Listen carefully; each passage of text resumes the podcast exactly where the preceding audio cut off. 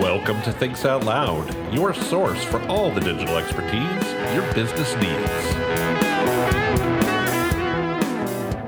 Well, hello again, everyone, and welcome back to Thinks Out Loud, your source for all the digital expertise your business needs.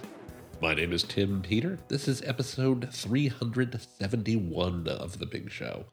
And thank you so much for tuning in. I very, very much appreciate it. I know we missed an episode last week. There's no real good reason for it other than just circumstances intervened, but I do appreciate you sticking around and hanging with us in the interim. And I promise you we'll have another episode for you next week after this one. In the meantime, I think we've got a really cool show for you this week. A few years ago, I posted an episode that said AI won't steal your job, but smart people who use AI will. and I don't know if you've noticed, but with the emergence of chat gpt and you know other generative ai tools like uh, stable diffusion and DALL-E and midjourney and the like people are starting to freak out like there's some really really crazy stuff out there we've seen examples where chat gpt has done very, very well on real world assessments of human competence. So, for instance, uh, one Wharton professor showed that a ChatGPT could attain an MBA. We've seen examples where, um, you know, uh, it could potentially attain a medical a medical degree. We've seen examples where it could pass the bar there literally was a story just the other day where someone was going to use an AI as their lawyer until local bar associations stepped in and explained why that's a really, really bad idea that they might be con- committing legal fraud.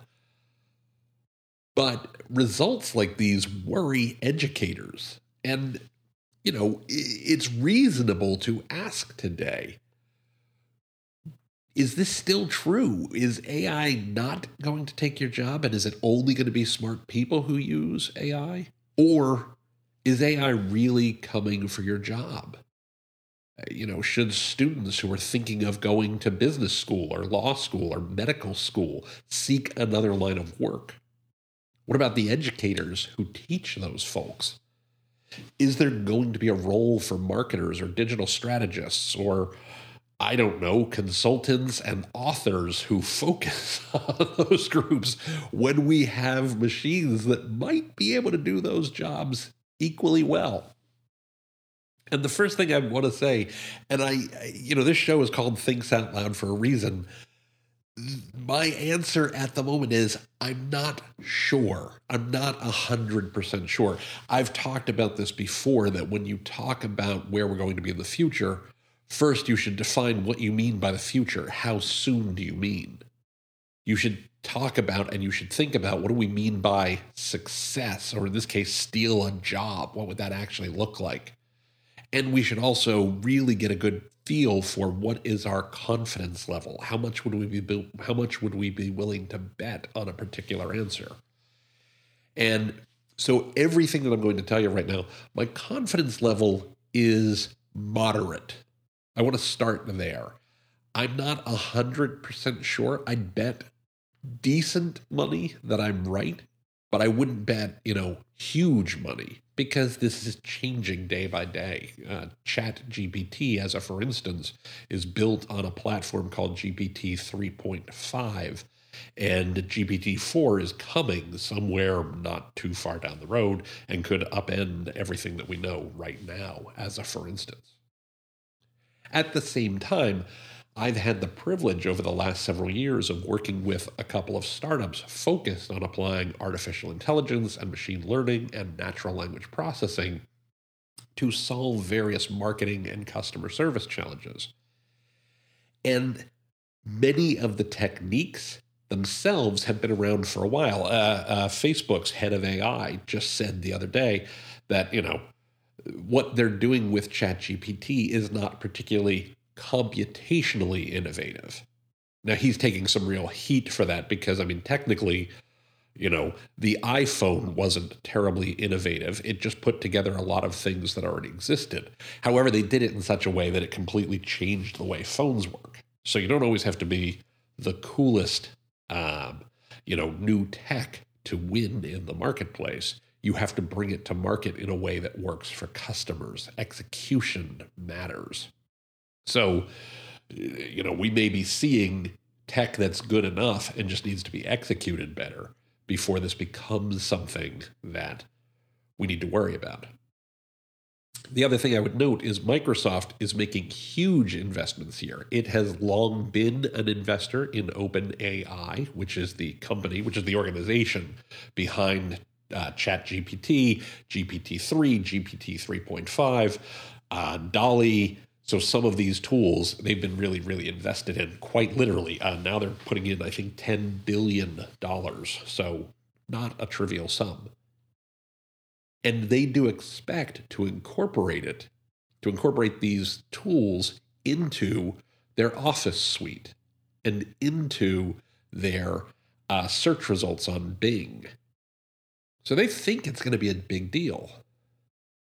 But the way they're investing is one of the things that gives me a little bit of hope that you probably aren't going to lose your job to an AI. They're building these tools into Word. They're building these tools. They intend to build these tools into Word and into Outlook and into uh, PowerPoint and into Excel.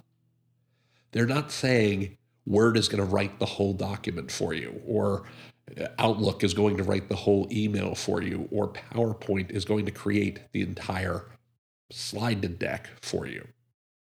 They're saying these are tools that you are going to use to create your Word documents, to create your emails, to create your slide decks. So I don't think I, I don't think Microsoft, who should know a lot about this, thinks that's going to actually come and completely, completely upend the world. Another reason that I have some hope here, and why you should have some hope, is that these types of tools are trained on content. They're trained on really high quality, expert level data. That's how they get good at what they do. And they're the ones producing the data right now that everybody's freaking out about. Well, if they're producing data that is frequently, confidently wrong, you can't use the output of the system to improve the system. You won't make the system smarter, you'll make the system dumber. They're still going to need high quality, rich, expert content to train these systems. If you teach the machine less skillfully, less capably, the outputs will get worse. And that means that people who have expertise, people who have knowledge and can communicate that knowledge, still will have tons and tons and tons of value, probably for a long time to come. And I'm going to come back to that in just a moment. Another challenge, of course, is that because of the way these systems are program, uh, program trained, because of the way they're developed, they frequently and easily incorporate bias. You've probably heard the story about Microsoft exposing an AI powered bot called Tay to Twitter only to have Twitter turn sweet, innocent little Tay into a ranting, racist, sexist homophobe in about 16 hours. Now, Facebook thought that they'd solved for that problem, you know, and like Facebook does, they didn't really learn from Microsoft's mistake. They put their system out there, BlenderBot 3, uh, out on the internet, and the internet did fail to make the uh, bot anti Semitic for a whole weekend. but then, you know, it quickly turned into a disaster, much like Microsoft had discovered with Tay. So, you know, this is something that is a real problem for these systems that they incorporate bias really, really easily. One of the reasons, uh, the researchers who created GPT 3 have said that the technology, quote, exhibits several racial, gender, and religious biases. At least in part because those biases are baked into the content used to train the models. Uh, in one example that I've seen, uh, they talked about how the machines kept finding terms like women doctors, and that caused the systems to, quote, learn, unquote, that doctors aren't women which of course is not true. But because of the way they're trained, a lot of these biases are baked in. We've seen examples where uh, tools used to approve mortgages were much more likely to reject loans from Latino, Asian Pacific Islanders, Native Americans, Black applicants because of bias that they just pick up. Uh, we've seen situations where AIs uh, regarding uh, uh, sentencing tools in court systems gave longer sentences to people of color than they did to people who are, you know, white, for instance. Now, there's a wild reason why that is. And it might be that some of these biases may be impossible for AI to solve. Not difficult, impossible. Microsoft Research has talked about how there are, quote, inherent trade offs in algorithmic fairness. There was an interesting talk uh, that's out on YouTube. You can watch the whole thing. It's interesting. It's, it's pretty heavy. And to be fair, I understood about one word in three. But the basic premise was that it is very, very challenging to develop systems that are inherently fair. And I'll give you an example of that. Define fair define just, define legal. There are so many possible definitions to these, so many possible arguments we have as people about what is fair, what is just, what is legal constantly. Otherwise, we wouldn't need negotiators or mediators or lawyers or judges or priests or you know, rabbis or people to help us understand what these things are. It is unlikely to realistically expect machines to agree on what is right when all of humanity struggles with those concepts pretty much every day. That's not a computer science problem. That is a human behavior problem. And don't get me wrong, obviously, researchers are doing things to try to correct for these biases, but they may just be baked into the way that people work. And as long as the inputs derive from human, human knowledge and human experience, then it's pretty likely AI will continue to echo those biases. Google has said that they have similar technologies as ChatGPT, but they haven't wanted to expose them to the world because of brand risk. Like they're worried people are going to see these and it's going to make Google look bad. And yeah, yeah, yeah, I get it. They make their money from advertising, and it's entirely possible that they haven't figured out a way to monetize these systems either. But given the experiences we've seen from people like uh, Microsoft with Tay and like Google with Blend, excuse me, Facebook with BlenderBot 3, I'm willing to give them at least a little bit of doubt on this one, that this may be a tougher problem to solve. So I don't want to give you the wrong impression here. You know, it's easy to listen to what I've just said and go, oh, cool, AI can't possibly take my job. Well, that's not true either. you know, every every uh, silver lining has a cloud, right?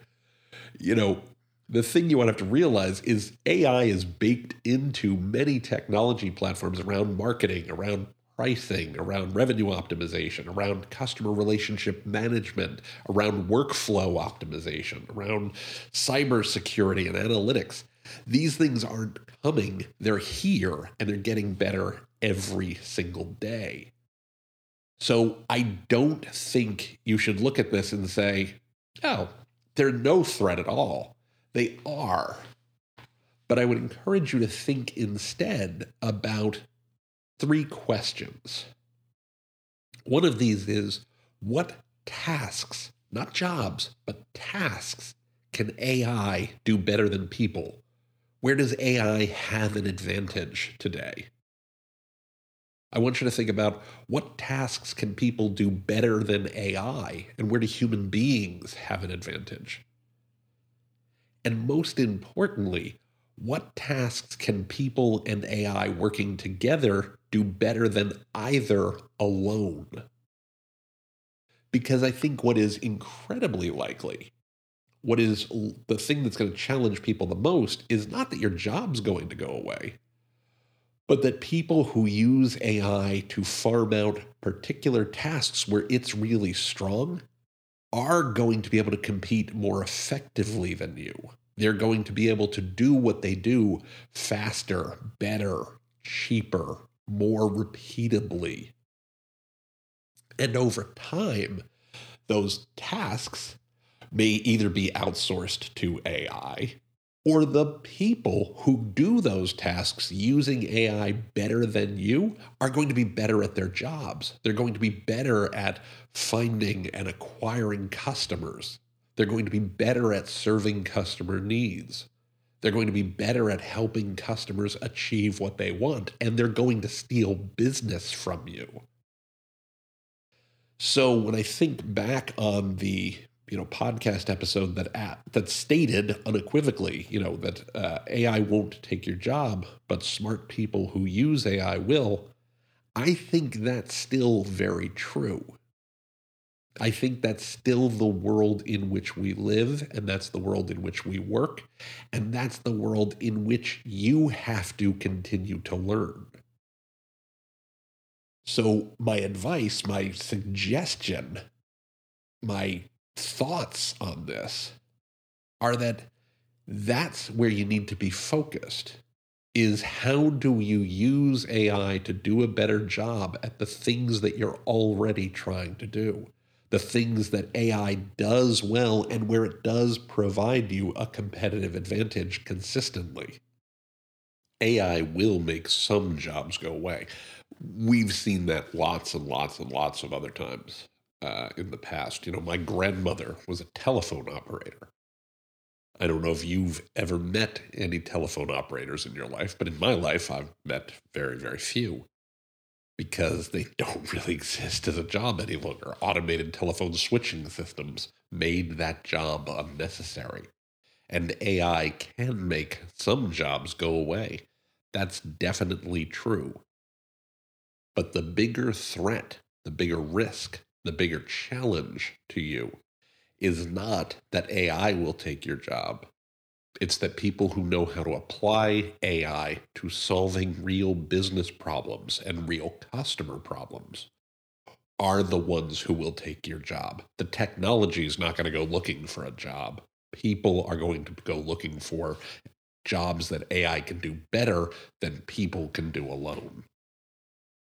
So I think we're still very much in a place where AI won't take your job, won't steal your job, but smart people who use AI will.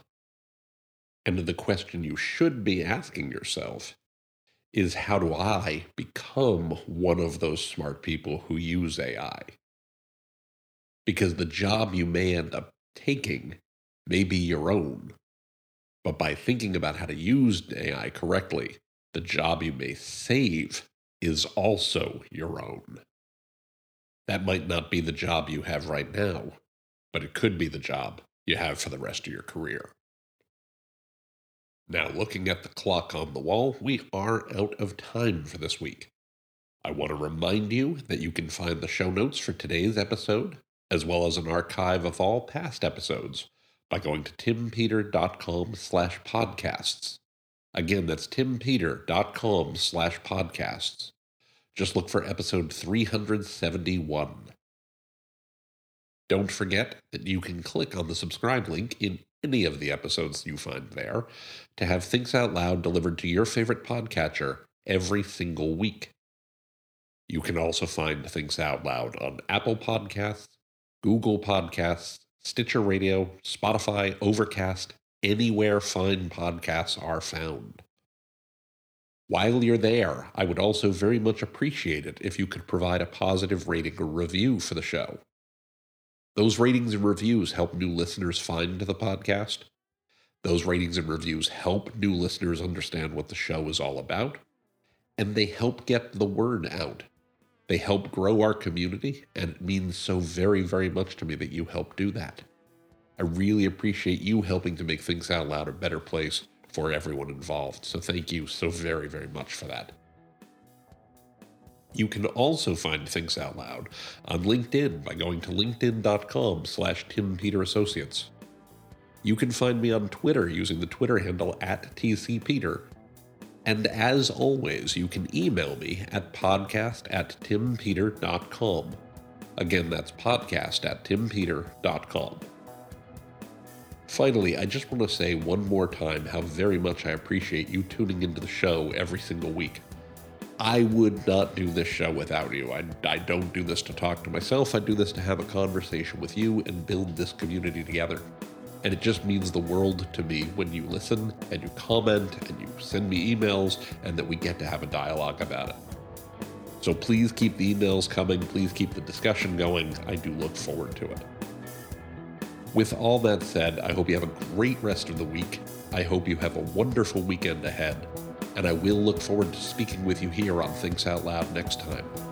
Until then, please be well, be safe, and as always, take care, everybody.